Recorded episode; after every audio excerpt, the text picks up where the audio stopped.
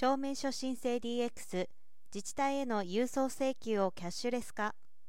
旧来の物事における電子技術利用ないしアナログからデジタルへの変換が本義ではありません。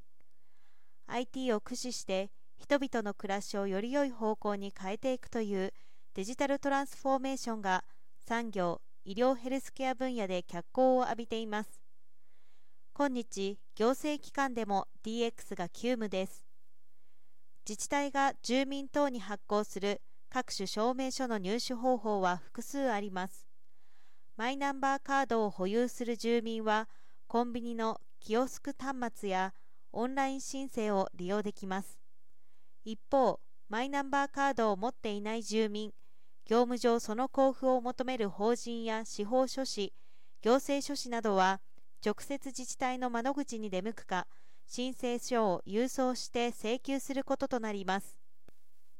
郵送請求の際には手数料分の定額小為替を郵便局で購入した後申請書と本人確認書類の写しを同封したものを対象自治体へ郵送する必要があります。今年1月17日に定額小為替の購入手数料が従来の倍の200円となり郵送請求をするためのコストが増えました。また海外在住者は定額小為替の購入自体が困難です。自治体においても郵送請求に対応するためにはお釣りを返金するための定額小為替の準備や同封されてきた定額小為替の不足時などにおける追送連絡などが必要になります。それらが課題だったという。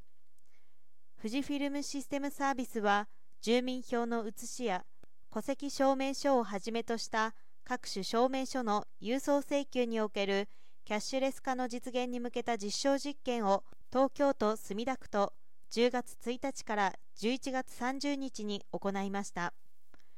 同社は証明書請求者と自治体職員双方の負担を軽減すべく定額小為替なしで郵送請求を完結できる仕組み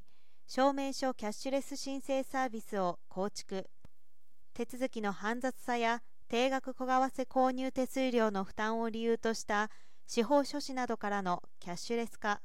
その要望を受けていた墨田区と実証実験を実施し上記仕組みの事業性を検証しました。